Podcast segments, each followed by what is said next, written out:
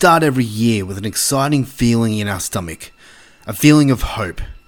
We hope the following year will go our way new opportunities, new challenges, and new promises. But a lot of those promises go out of the window in the first few weeks, and we go back to our usual boring, shitty life. But there are things in life that keep our excitement levels high, and movies are at the top of that list, especially for myself. Each year, a new list of horror movies are announced, some we can't hardly wait to see, while others we ask, why is this getting made? Though every year an announcement of a film comes up and leaves us salivating, but once that date arrives, we leave the cinema with a sour taste in our mouth and the thought of what were they thinking circulating in our minds. In 2014, it happened with Annabelle. 2015 with the remake of Poltergeist. 2016 with Blair Witch. 2017 with Alien Covenant. And hell, even last year's Pet Sematary remake no one liked, unless your name is Lance. But in 2018, that had the worst of the worst. A sequel to a franchise that is loved by millions was announced, and everyone was pumped. And then it was released, and silence. No one could believe what they saw. Everyone questioned what happened? How did it all go wrong? Why did it all go wrong? 2018 was the birth of one of the most disappointing sequels in recent memory. And on this episode of Horror for Dummies, we are going to discuss what the fuck went wrong with The Predator.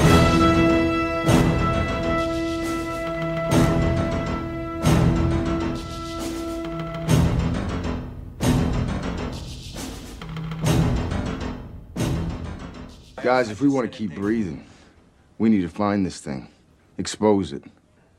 It's called the predator. It hunts people for sport. Technically, that's not a it's not a predator. It's like kind of a Thank you. a hunter. I said the same thing. I said the same thing earlier.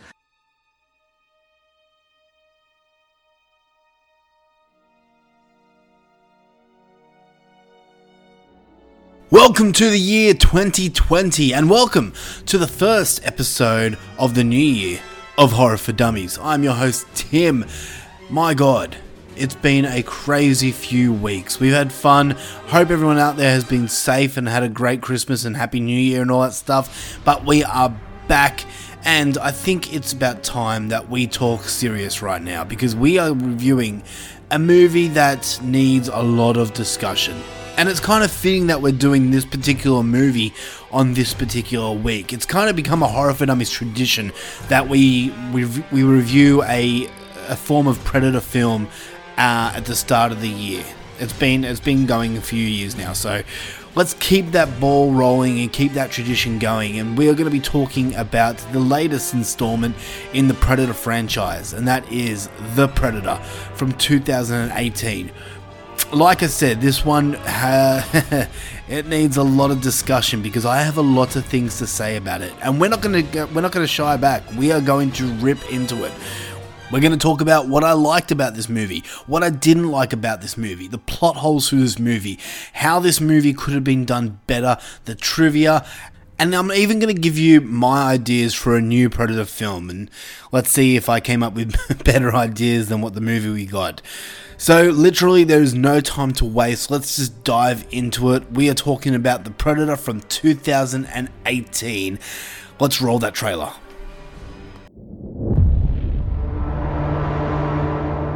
Do you know what my job description is? I'm in acquisitions. I look up and I catch what falls out of the sky.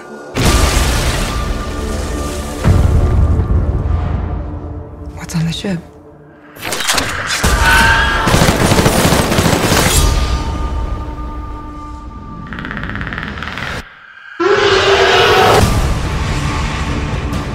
Tell me about the mission. Did you see anything unusual? It's above our pay grade. Do I get a cookie now? Look, I get it. Something went down in Mexico. Nobody wants any witnesses. We need to know if you and your men pose a threat. We're rangers. Hey Baxley, if your mom's vagina were a video game, it'd be rated E for everyone. Isn't posing a threat.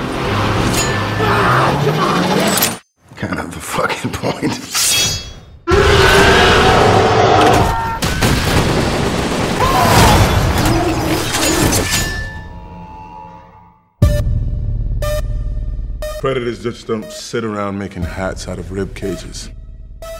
They conquered space. But that's not what's on the horizon. Should I be worried? Riley. I think you know what is on the ship.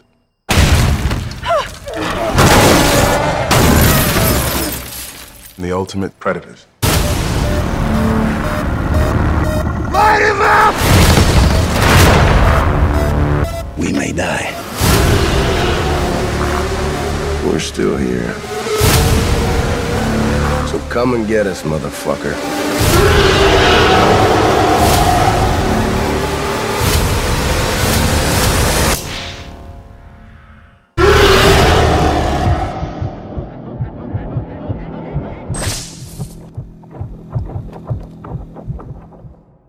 The Predator from 2018. This comes in at a 5.4 out of 10 on IMDb and it's listed under action adventure sci fi, which is completely and utter bullshit because this is 100% a comedy film. It stars Boyd Holbrook as Quinn McKenna. Uh, he's been in a few things, but most notably, you'd know him from Logan, unless you've never seen Logan like myself. Uh, Trevante Rhodes, who played Gaylord Nebraska Williams. The character's name is Gaylord. Now, they call him Nebraska because, quote unquote, I don't like my first name because it's Gaylord. Oh my god. This. Well, we're laughing about a character who's named Gaylord. This is stuff that I used to laugh at when I was in sixth grade younger, fourth grade. This is potty humor to the lowest extent, and this is my first dislike of the movie. anyway, Trevante Rhodes was in Bird Box. Remember that film that came out pretty much this time last year with Sandra Bullock? I liked it. No one else seemed to like it. But he played Tom, like the main guy in it. Keegan Michael Key he played Coil, and if you don't know who Keegan Michael Key is, he's been in a few things, especially voice acting. But uh, The Lion King, the newest Lion King that came out this year, Toy Story 4, which came out this year, Hotel Transylvania 3, Hotel Transylvania 2. He's done a lot of voice works, but you would probably know him as one half of the comedic duo Key and Peele. This guy. All right, listen up, y'all. I'm y'all substitute teacher, Mr. Garvey. I taught school for 20 years in the inner city, so don't even think about messing with me. Y'all feel me? Mm-hmm. Okay, let's take a roll here. Jay Quellen. Where's Jay Quellen at? No Jay Quellen here? yeah. Uh, do you mean Jacqueline? Okay, so that's how it's gonna be. Y'all wanna play. Okay, then. I've got my eye on you, Jay Quellen. The guy that's always with Jordan Peele and does those awesome sketches that I love. Uh, he's in this movie, and we'll get into his character later. Next is Thomas Jane, who plays Baxley. Thomas Jane is an actor who usually isn't in the background of movies, but for some reason he is in this. Um, Thomas Jane is known for The Mist, Deep Blue Sea, 1922, plus a whole bunch of movies, but those are the most notable for me anyway. Thomas Jane's a great actor. I really like Thomas Jane, and he is an actor that should be in the forefront of every movie, but in The Predator, he is. He's not. It's not like he's not barely in it, but he he's nowhere near the top cast, um, and he doesn't really do much. Alfie Allen who plays Lynch. Now, this guy is. you probably don't remember him, to be honest. This guy is the Irish guy in the ragtag crew of soldiers. Um, he plays Lynch, who I think is the sniper or something like that. One or the other, I don't know. Uh, but he is the younger brother of Lily Allen, who, if you don't know by name, she is a pop singer. I don't even know if she's around anymore, but she sang that song that, that says fuck you fuck you very, very much. You know, this one.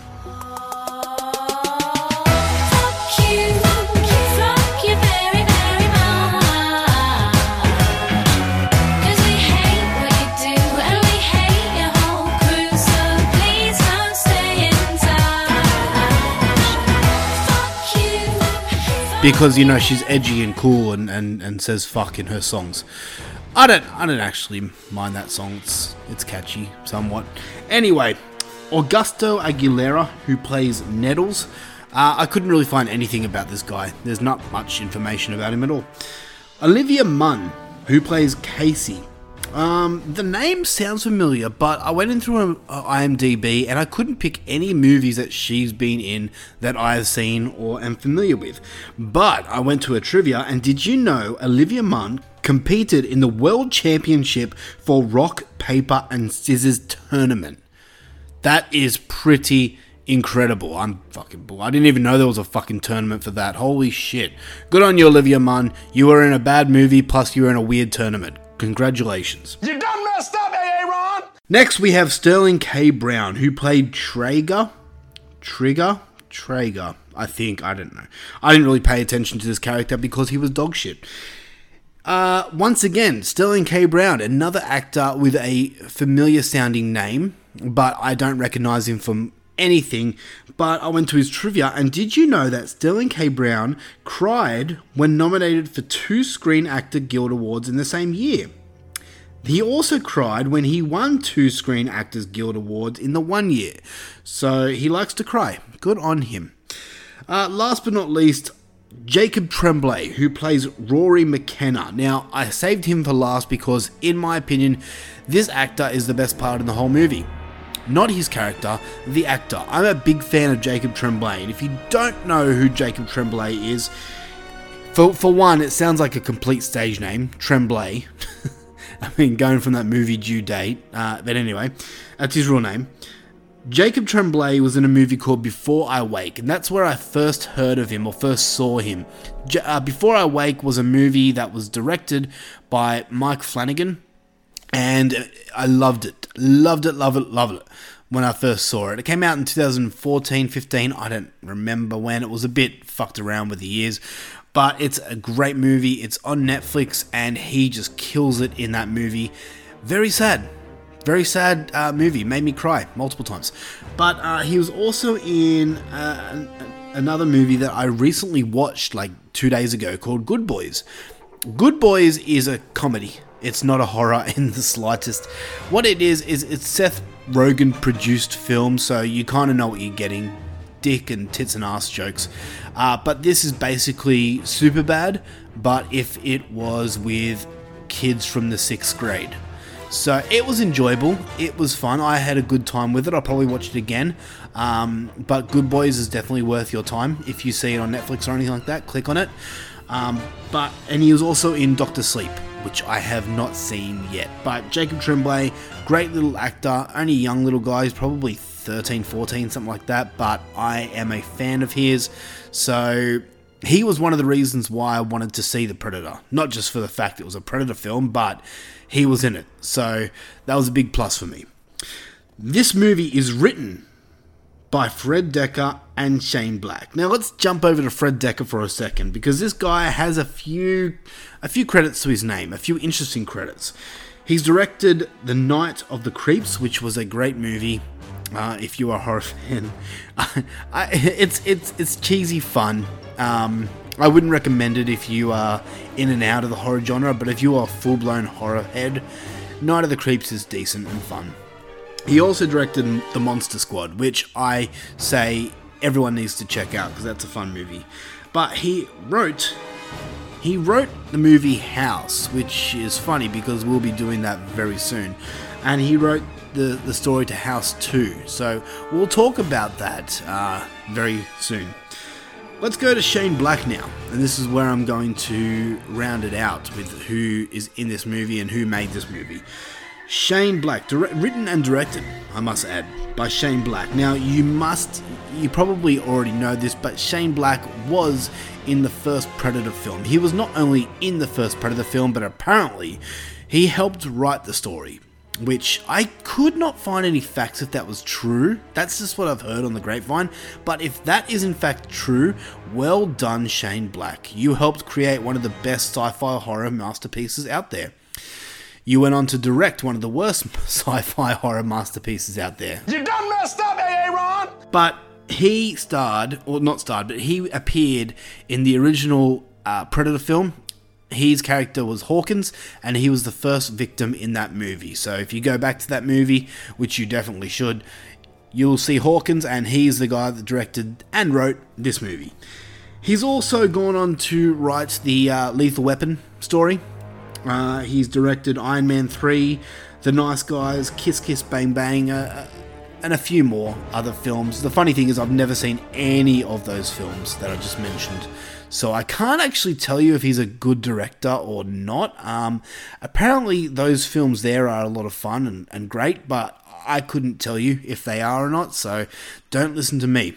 The one thing I can tell you about Shane Black is he does have good taste in movies. On his IMDb trivia, it lists The Exorcist and Jaws as one of his all-time favorite movies. So obviously he's got good taste with those two films.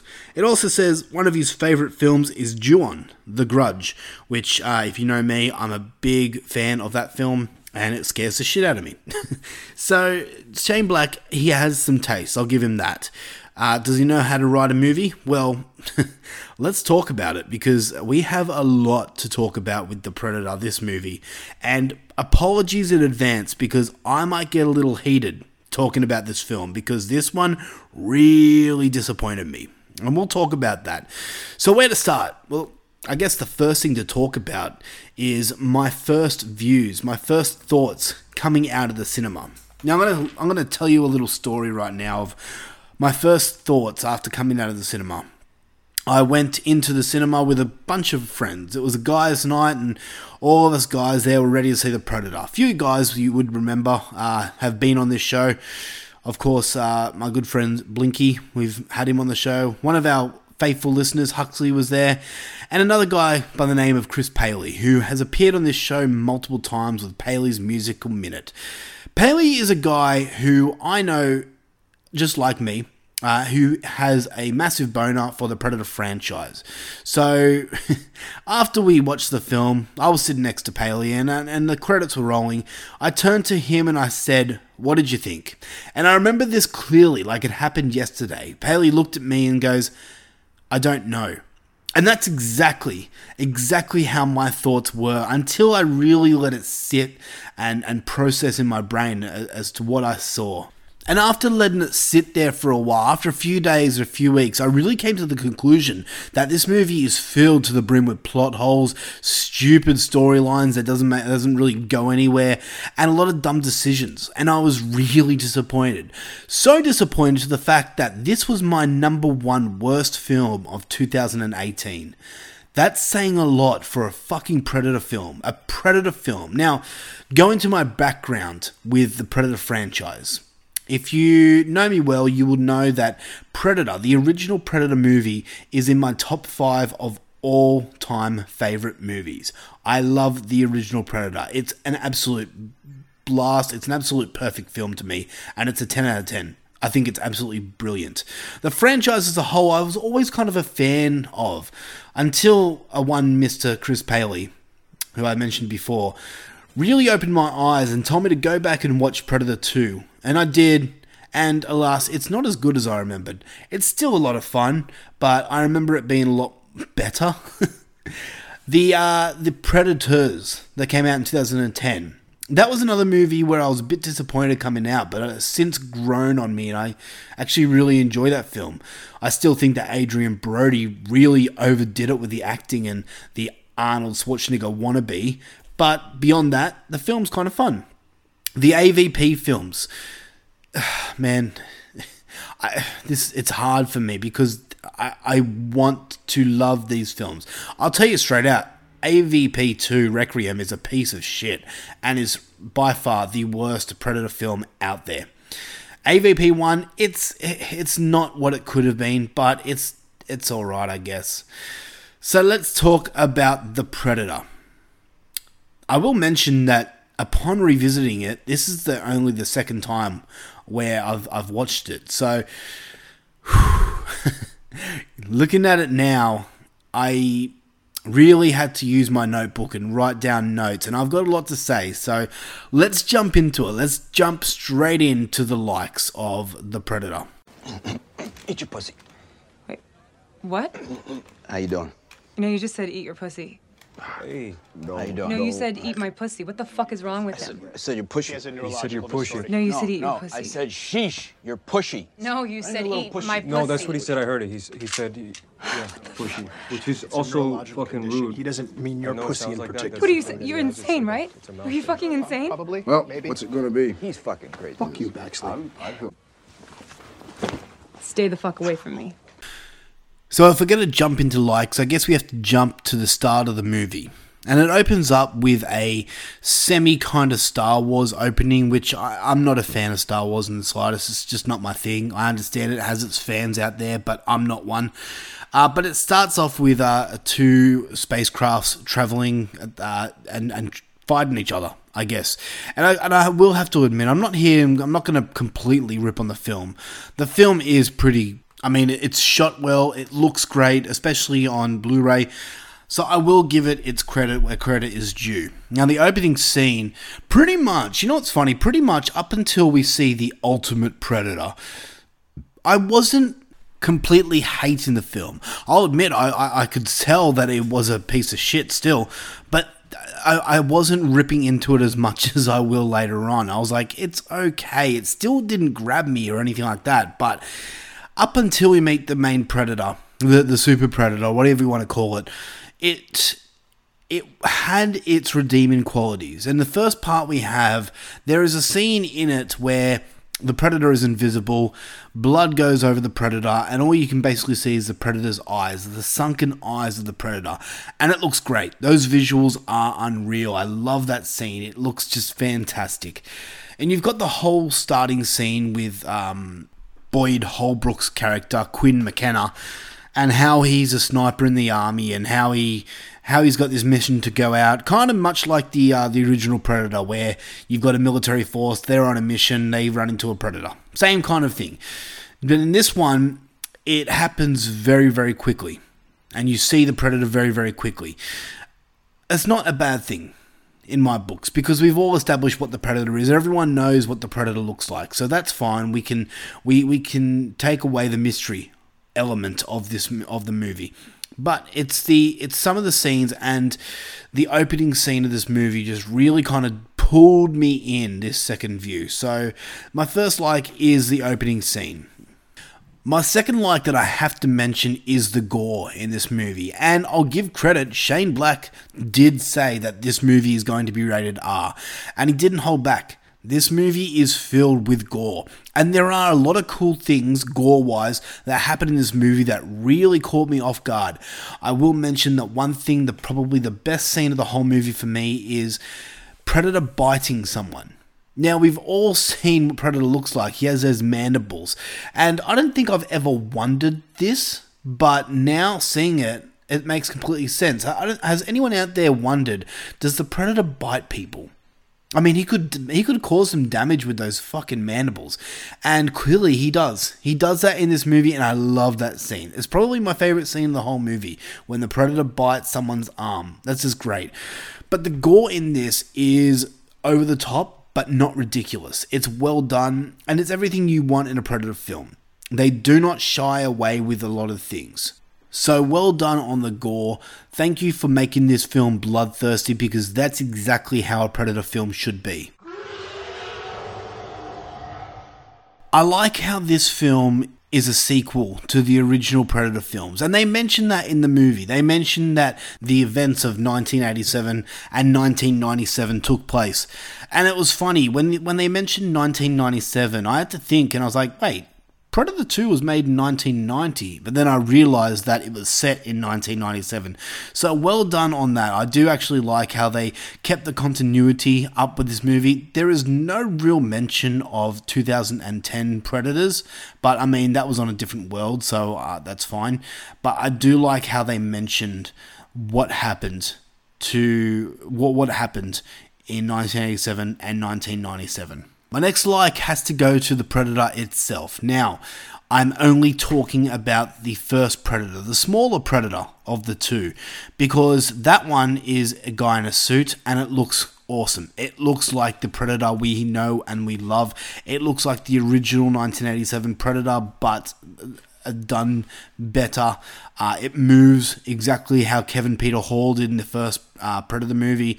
Everything about it is great. The the mask itself, then you've got the the face behind the mask just looks awesome. The mandibles look sharp. All the weapons are there that you know and you love. So well done with the first Predator. I'm only talking about the first smaller Predator in this film because we're going to talk about the bigger one in a different little segment called dislikes very soon. Before I wrap it up, I will go into my last and final likes, and that is the technicality of this film. Now, it's not the actor's fault that this is a bad story. They did a decent job of the acting. It's not their fault that they were given shitty writing and everything like that. I will commend them. The acting is fine in this movie. It's not going to blow you away or anything like that, but it's doable. So I'll give them that. The cinematography is uh, up and down. There are scenes that look great. There are other scenes where the camera's a bit all over the place and doesn't really know what it's doing. And the last thing I will mention is the score on this movie, which wasn't done by the original composer. I'm not too sure why, but this one follows the same trend that the original movie had, and it sounds awesome. I love the Predator theme that they use in it, uh, so well done on the score. As for anything else I liked about this movie, um, nope, that's it. So I think it's time to get into dislikes. Hey, Baxley. Question for you. Alright, here we go. How do you circumcise a homeless man? Here it comes. Kick your mom in the chin. Fuck you, motherfucker! Shut the fuck up! You shut the fuck up. the dislikes portion of this show is about uh, double the size of the likes. So, without further ado, let's just jump into it. And some of these are somewhat petty. I'll admit, I, I nitpicked a lot of this film, but man, it's a Predator film. They should have known better. The first thing I've gotta say, and, and I said in the likes that I like how they refer to the previous films, but this also goes into my dislikes because they reuse lines from the same movie, and I really don't like it when they did it.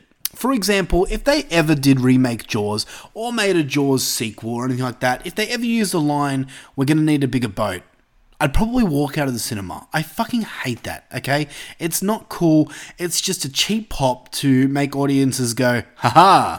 And I just, I fucking hate it. So when the character, I don't know what character, said, get to the choppers, I'll admit, it's creative. He doesn't mean helicopters, he means choppers as in motorcycles. Creative, but still groan worthy.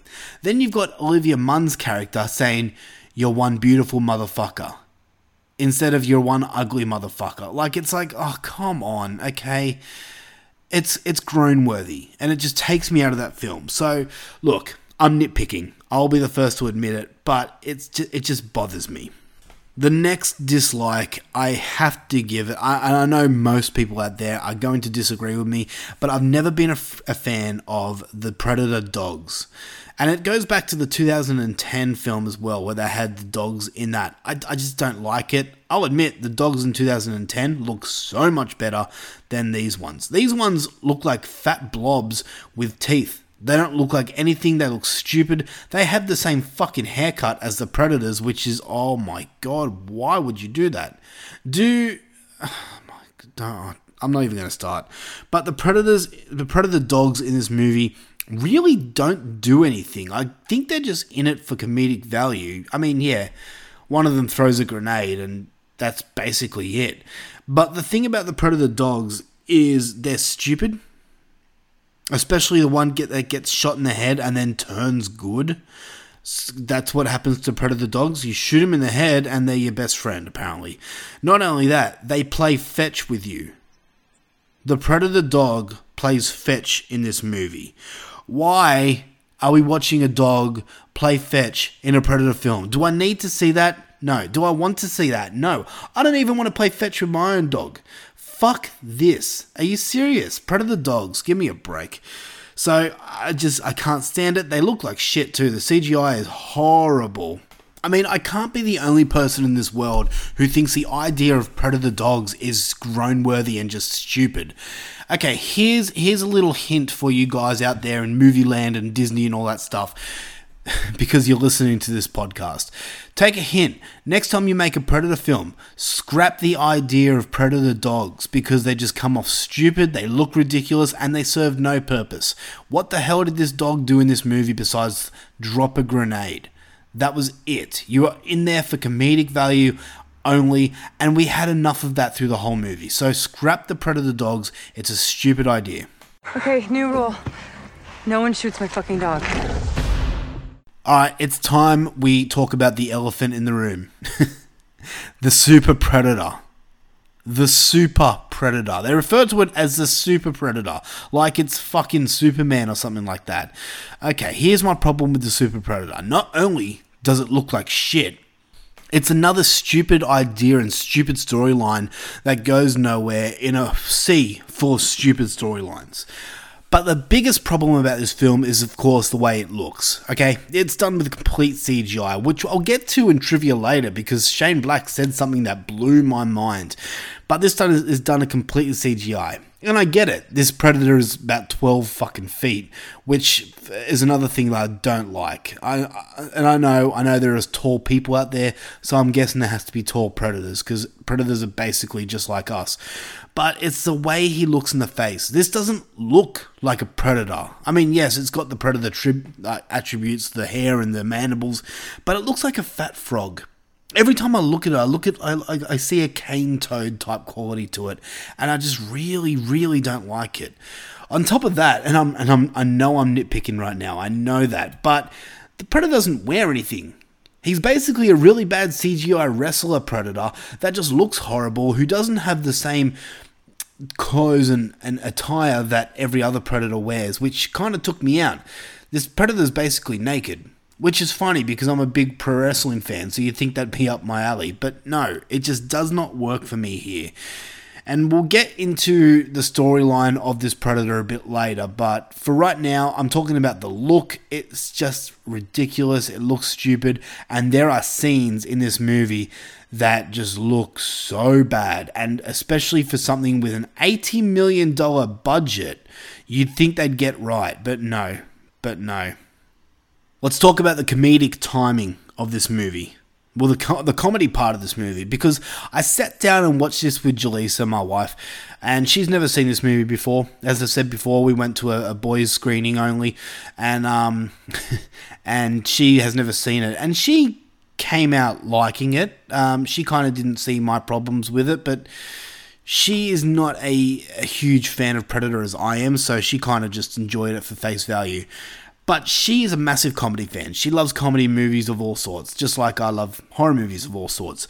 So she was kind of into the whole comedic thing with this movie. But for me, not only was there way too much comedy in this film, which uh, you don't need that in a Predator film. I mean, go back to the first Predator film, there was only a couple of jokes in that movie, which is fine.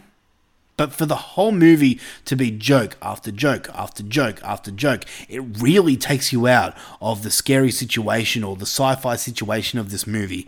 So I really didn't like how they just kept joking after jokes, and it, just, it was stupid. Not to mention, the comedic timing is off, and that comes down to sloppy editing. This film relies too much on comedy, and I said before, it's a franchise that doesn't need it.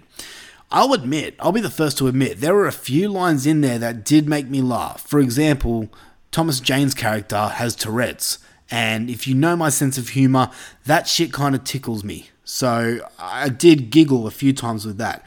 But it comes off as a distraction in the end. It really, really does. So just don't, okay? Scrap the, the comedy, alright? Have one or two jokes in there, yeah, that's fine, but to make this movie a comedy, which it pretty much is. This movie's a full-blown comedy. It's not a fucking action movie. It's not a it's not a horror movie. It's not a sci-fi movie. I mean, yeah, it has those elements, but for the most part, I was laughing more than I was entertained in this movie, which isn't good for a Predator film. Hey, Baxley. Question for you. Hey, here we go. How do you circumcise a homeless man? Here it comes. Kick your mom in the chin. Fuck you, motherfucker! Shut the fuck up! you shut the fuck up. The next dislike is the character. Some of the characters in this film, they served no purpose.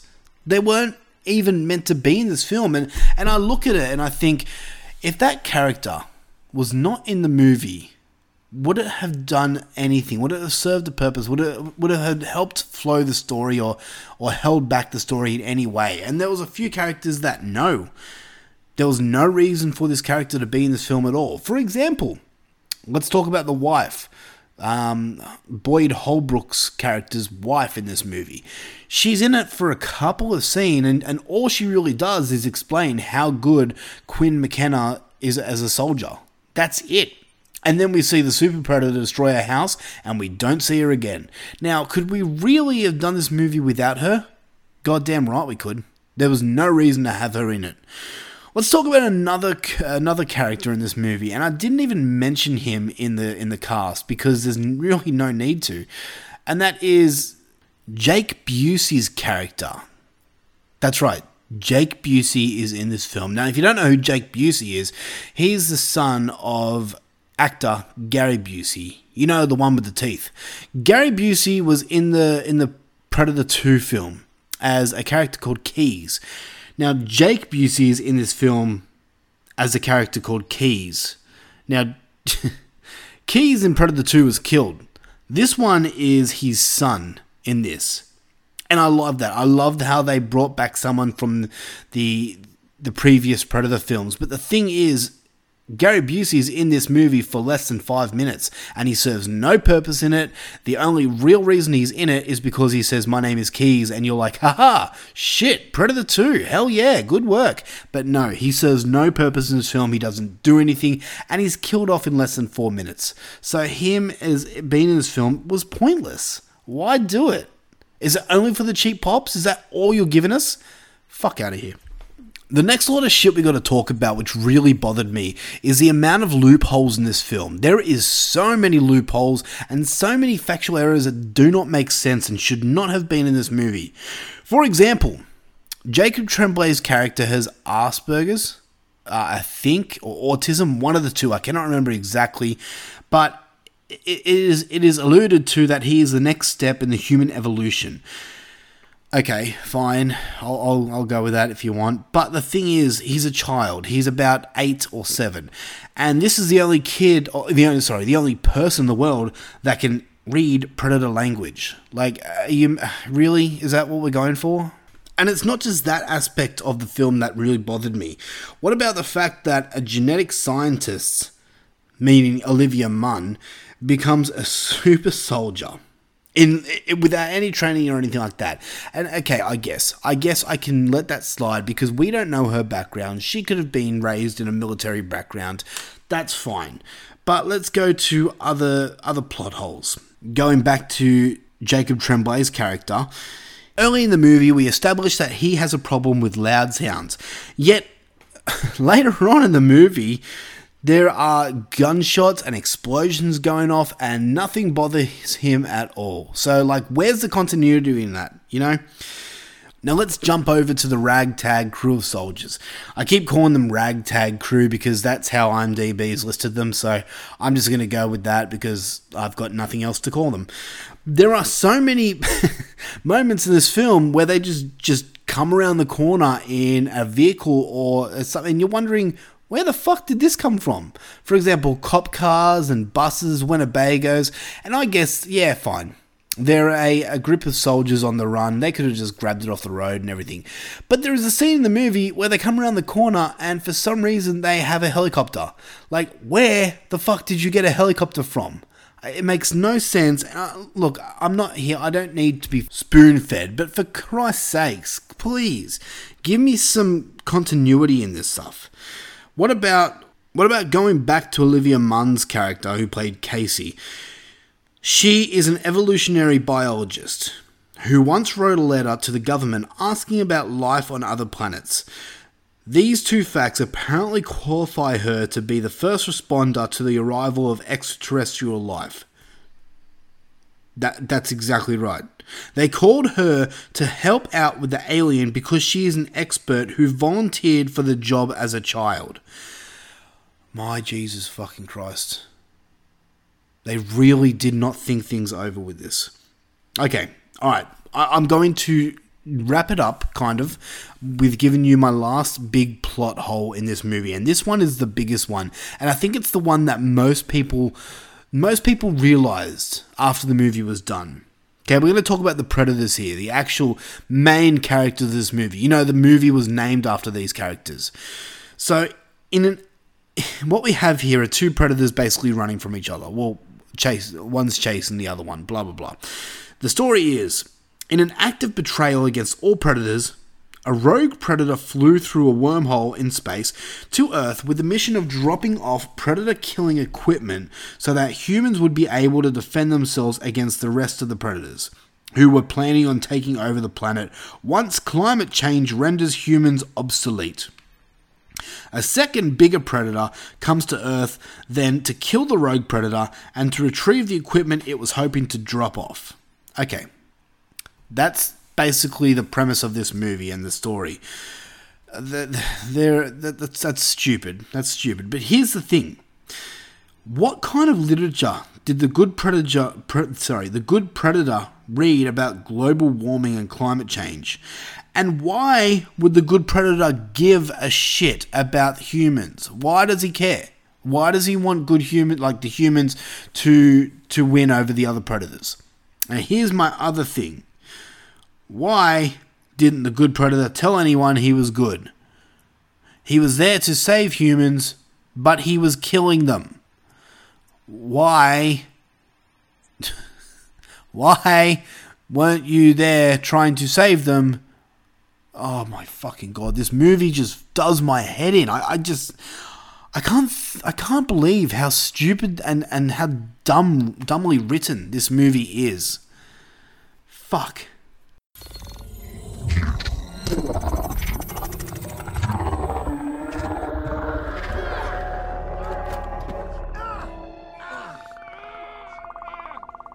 using a translator. Hello. I have enjoyed watching you kill each other.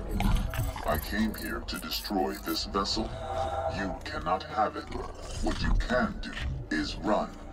I detect one among you who is a true warrior. The one called Matt Kenna. He will be your leader. He will be my prize. I offer time advantage. Go. What the fuck is time advantage? Like a head start? Look, wrapping it up here, and, I, have got to kind of wrap it up here because I'm getting angrier. the more I talk about this, the angrier I'm getting. But let me wrap it up here. I'm going to wrap it up with my final thoughts and my score for the movie. My final thoughts are this is a good action film. Oh, I'll, I'll, I'll use the term good loosely. It's a, it's a acceptable action film.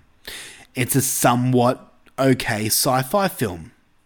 What it is not is a good Predator film. It's a horrible Predator film. This is something that shouldn't have been made. It's it's dumb, and honestly, this is the kind of story that I was expecting a fan film. You know what's funny? There's a fan film out there called Predator Dark Ages, which shits all over this film. Go watch that instead of this one. This movie is a complete disappointment. It's written so badly. It's it's just trash but there are elements of the movie that are enjoyable. I'll, I will say that. So for that, look, I gave this movie a 5 out of 10. It's at average at most. Should you go and see it? That's the thing. I mean, like, I'll advise no one to buy this film. No one at all. It, in Australia, it's not on any streaming services that I've come across. Uh, that's really the only way I'd say to see it. If you are a big fan of Predator films, if you are a fan of action films, yeah, go check it out. But if you have any love for the Predator franchise, this one's going to ruffle your, your feathers. I guarantee that much. So, Predator 2018 is a 5 out of 10 for me. Okay, it's about this time in the show where I usually give you the film trivia. So let's just jump into horror movie trivia.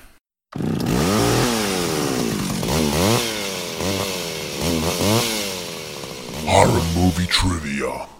So the trivia for the Predator, and I have a bit here. Not going to lie.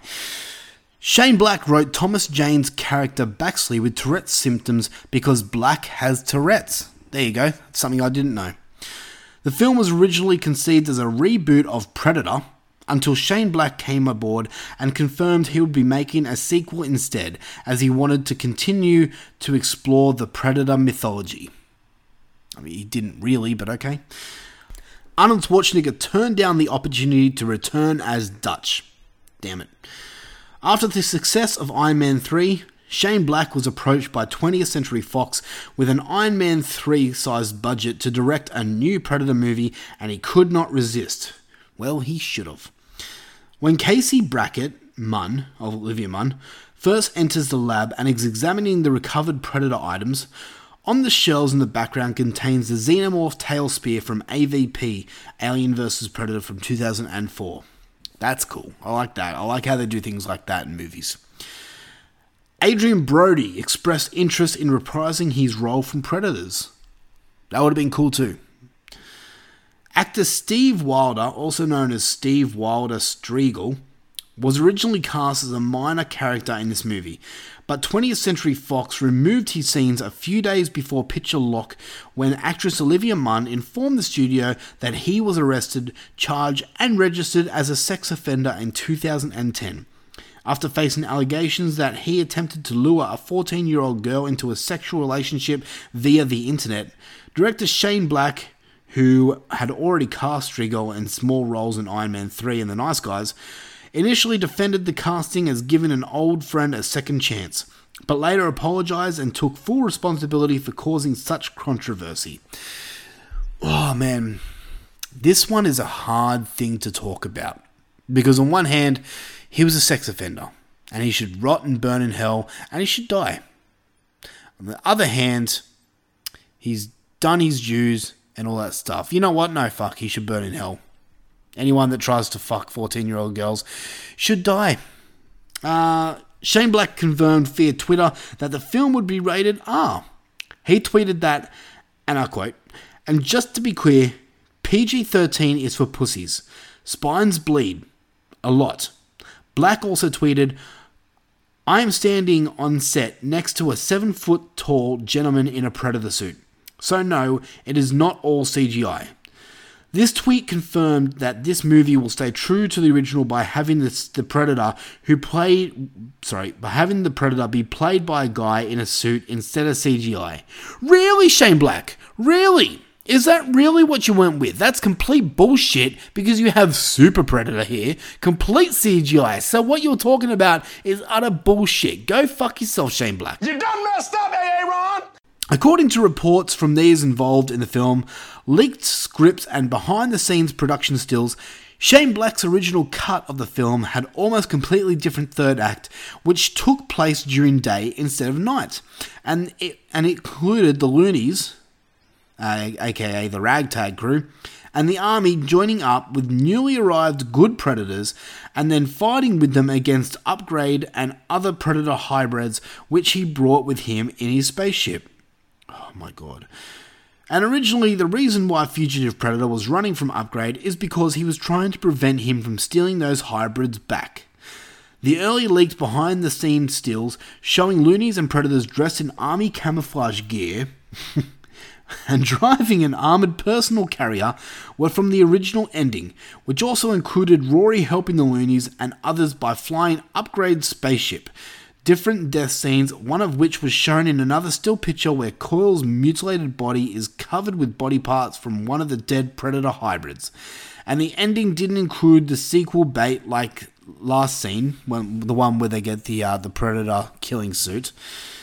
However, poor test screenings of the original cut, the studio demanded big reshoots and changes be made on the film, and especially the entire third act. One of the demands one of the demands they had for the new third act was to add more action because they thought the original was too talky. This explains many plot holes, continuity mistakes, and bad editing problems the movie suffered from. So, my god. Edward James almost had all these scenes cut out due to this, since his character, an army general who had a big role in the original third act and throughout the rest of the original cut, no longer fit the new reshoot version of the film, and according to Olmos, His character was also cut out due to pacing issues and because movie was too long. All of the trailers for the film and behind the scene videos show many different deleted, extended, and alternative scenes from the original cut and the original ending. Like McKenna running across the street while holding a gun. Oh, there's a lot of shit here. I really don't care. But yeah, it's confirmed that studios did in fact ruin this film. Last one here. The original ending of the script features a cameo appearance by Dutch Schaefer, aka Arnold Schwarzenegger from the first film. After defeating the Super Predator, Quinn, Casey, and Rory are resting when a helicopter lands, and Dutch, described with a face haunted, etched by Pan, steps out and tells the three of them he has to come with them. Schwarzenegger read the script and turned the offer down. I don't know. I don't blame him.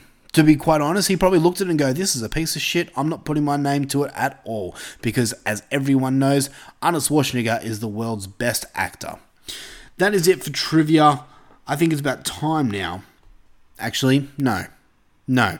Before we do the part of tens, it's about time that I tell you my ideas for a Predator film. And I've got five here.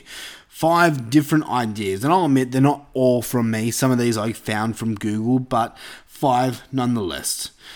So let's go with number one. So, a Predator film that would be better than the story we got. A movie that takes place before Predator 1, a prequel. It will have a young blood trying to become blooded and successfully do so. It will also show the Predator's planet, lifestyle, and have cameos from Scar, Wolf, Jungle Hunter, City Hunter, Crucified, and other Predators that we've seen in movies. There we go. That's a better story than the one we got. What about this one? Predators vs. Vikings. The Predator franchise has explored historic settings within their comics on a quite frequent basis, often pairing up with the Predators against interesting opponents such as medieval knights, samurai warriors, and pirates, just to name a few. While these are all great ideas for a film, one of the most historic pairings that I'd like to see is with the Vikings. How about that? Predators versus Vikings. You can do so much. And I mean, Vikings are in at the moment.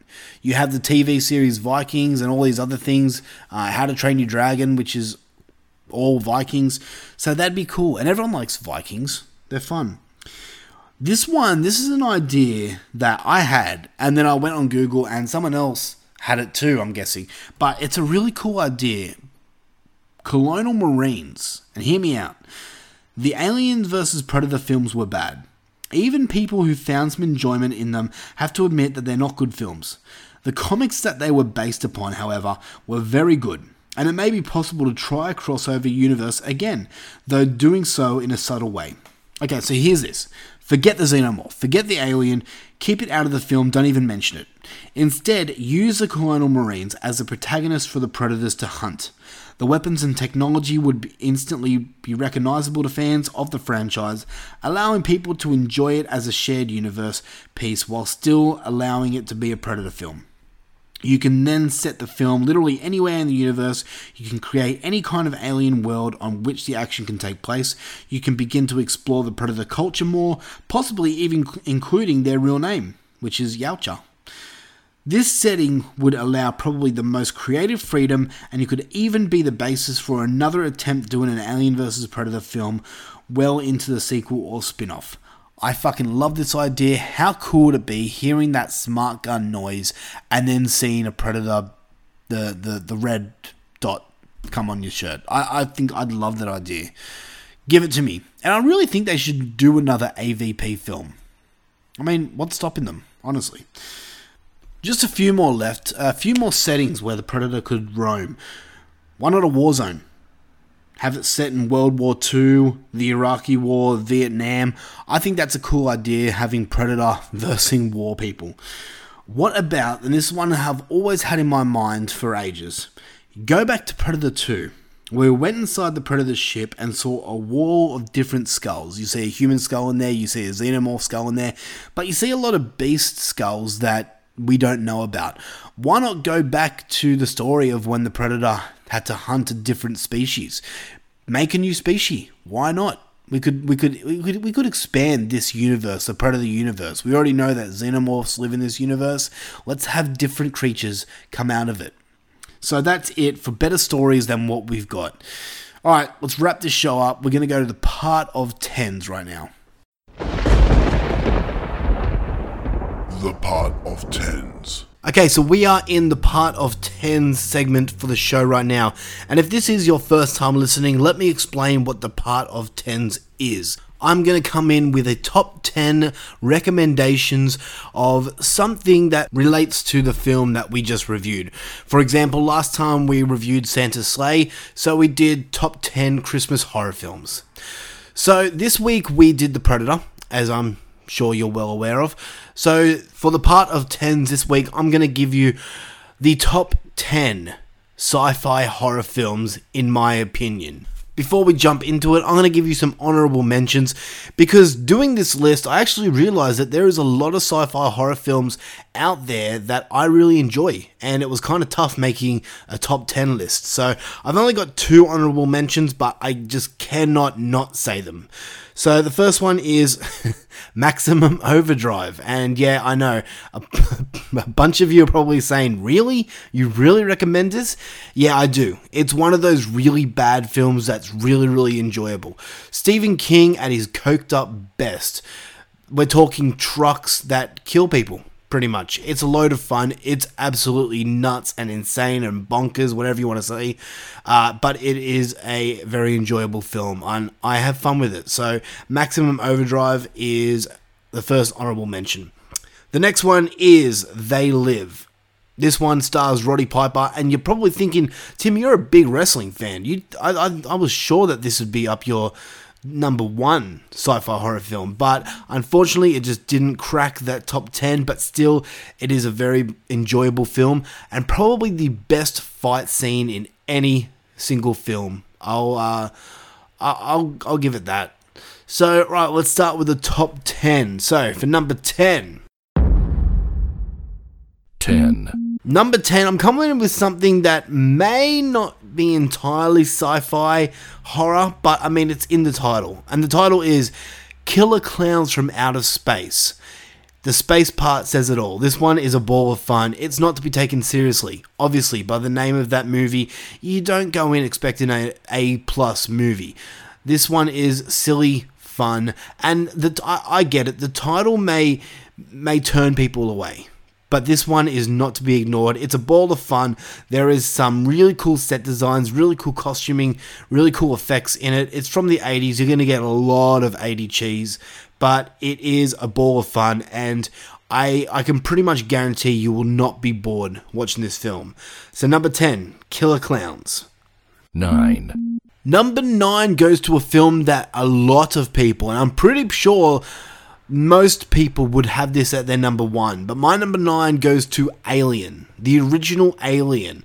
And the reason this is so far down the list is because there are it's not my favorite in the in the series in the franchise. Um, we'll get to that in a second. Hint, hint. But this is such a great film. It's incredible. And this one, unlike the rest of the series, this one is full blown horror. The other one, the other films dabble in horror here and there, but this one is entirely horror.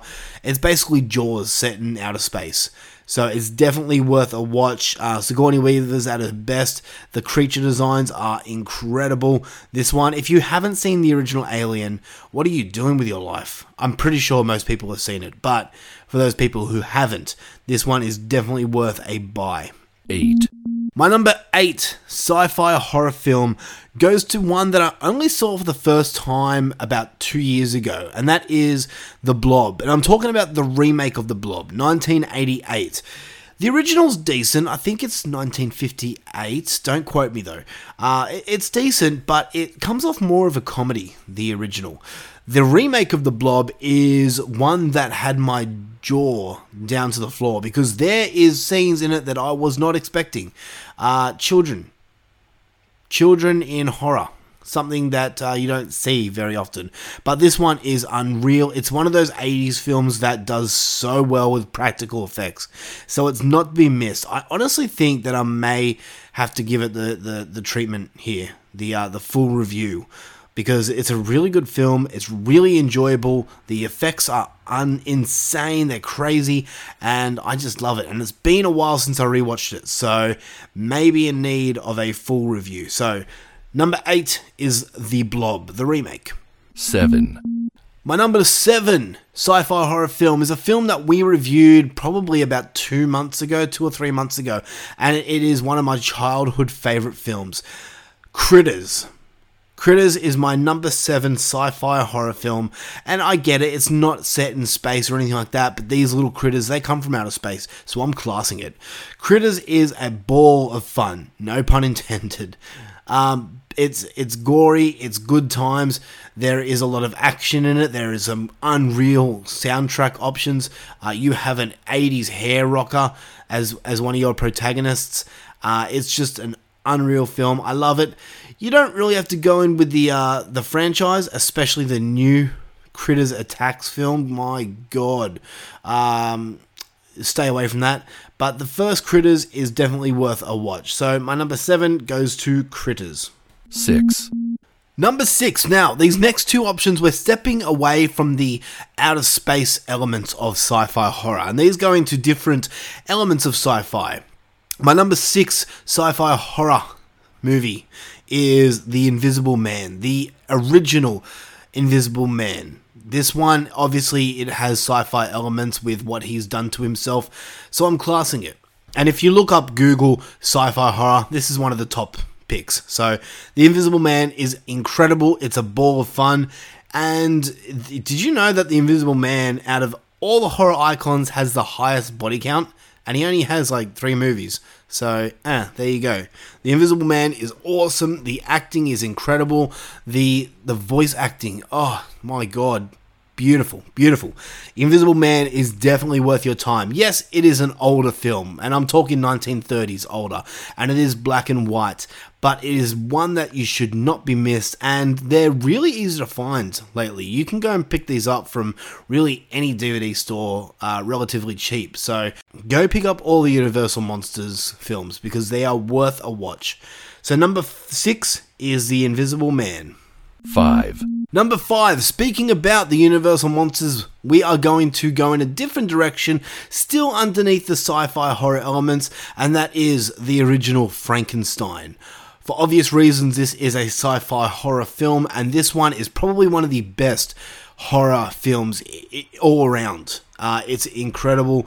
The everything is perfect about this. The acting, the directing, the the effects the even the score, everything is just really, really well done. And don't dismiss part two because its sequel is up there with one of the best horror movie sequels of all time, The Bride of Frankenstein. So give Frankenstein the time of day, you will not regret it at all. So number five is Frankenstein. 4. My number four. Well, this is the funny thing. My number four to my number one are all films that come from the 80s. You wouldn't pick that. But my number four goes to a little film called The Fly. And I'm talking about David Cronenberg's The Fly. This one, if you want to talk practical effects, my next two picks, you are going to have a ball of fun with practical effects. The Fly is gory, it's gross, it's disgusting, and it is, it is one hell of a watch. It is incredible. The story flows perfectly, and it is just a really, really good film. Probably one of the best remakes out there. The Fly. So, this one is definitely worth a buy. Go and check it out. David Cronenberg's The Fly. 3. Number 3. Talking about practical effects, you cannot go past probably one of the best, and I always put this on par with American Werewolf in London for the best practical effects in cinema history. The Thing is my number three pick for sci-fi horror films. This one is probably, and I really need to do this like a top 100 list of my all-time favorites, but I would say it would be in the top 10, maybe the top 20, maybe even the top 10.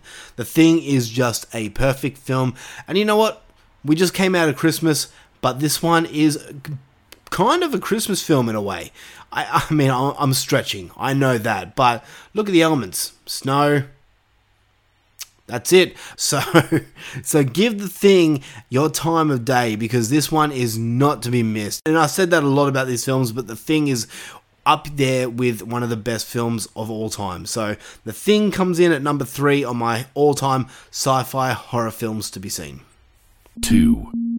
My number two film for the best sci fi horror films out there, in my opinion, is a little film that we will be reviewing very soon.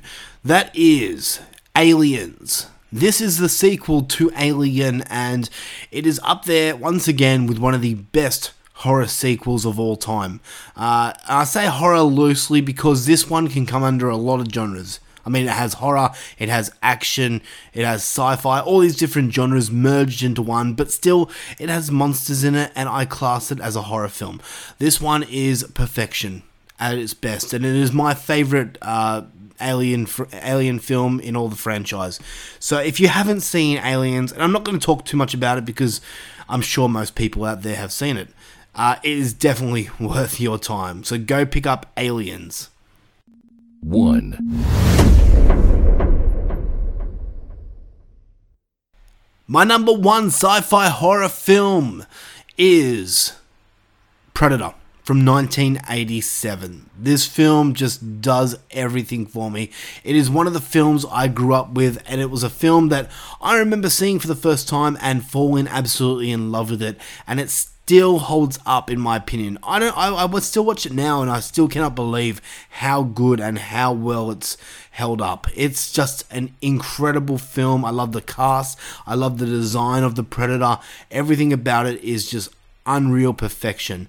And I think it's the reason why I'm so pissed off about the new Predator film because nothing can touch the original Predator, in my opinion. And I think everyone's opinion is the same with that. Um, but if you haven't seen the original Predator, avoid the newest Predator film and go back to 1987 and check out Arnold Schwarzenegger and his his ragtag crew of soldiers trying to survive the Predator. So that is it for the part of tens. If you want to give us your list of sci-fi horror films, please do so. We have a Facebook page out there, Horror for Dummies. Uh, we have Instagram. We have Letterboxd. If you want to follow us and see what we are watching. Please do, and let us know how this new season of the Horror for Dummies is going. Are you a fan? Are you not? Tell us truthfully. I really would like to know. Any opinion is valid, and we really respect, we really respect it. So thank you so much, guys. Thank you for letting us enter into your earbuds and into your homes once again. We'll be back next week. What we are doing next week, I'm not 100% too sure. I'm still working out the schedule and things to come, but when we know, we will let you know. But I will tell you one thing. We are going to be doing Aliens uh, in the next coming weeks. I'm talking probably the week after next. We're going to be doing Aliens, the uh, the sequel to Alien, and we're giving it the full review here. Uh, so be prepared for that. Um, the reason being is because watching The Predator again, it's made me kind of want to watch Aliens again. So I thought, why not? Let's do an Alien versus Predator month um, and enjoy ourselves here. So that is it for Horror for Dummies this week. Thank you so much. If you are, if you want your opinions heard, let us know. Let me know what you think of the Predator. Were you one of the people, the few people in the world that liked the movie? I'm curious, and I want to know why. So let me know. Facebook, Instagram, all that good stuff. Do it, uh, and we will see you next time here on Horror for Dummies.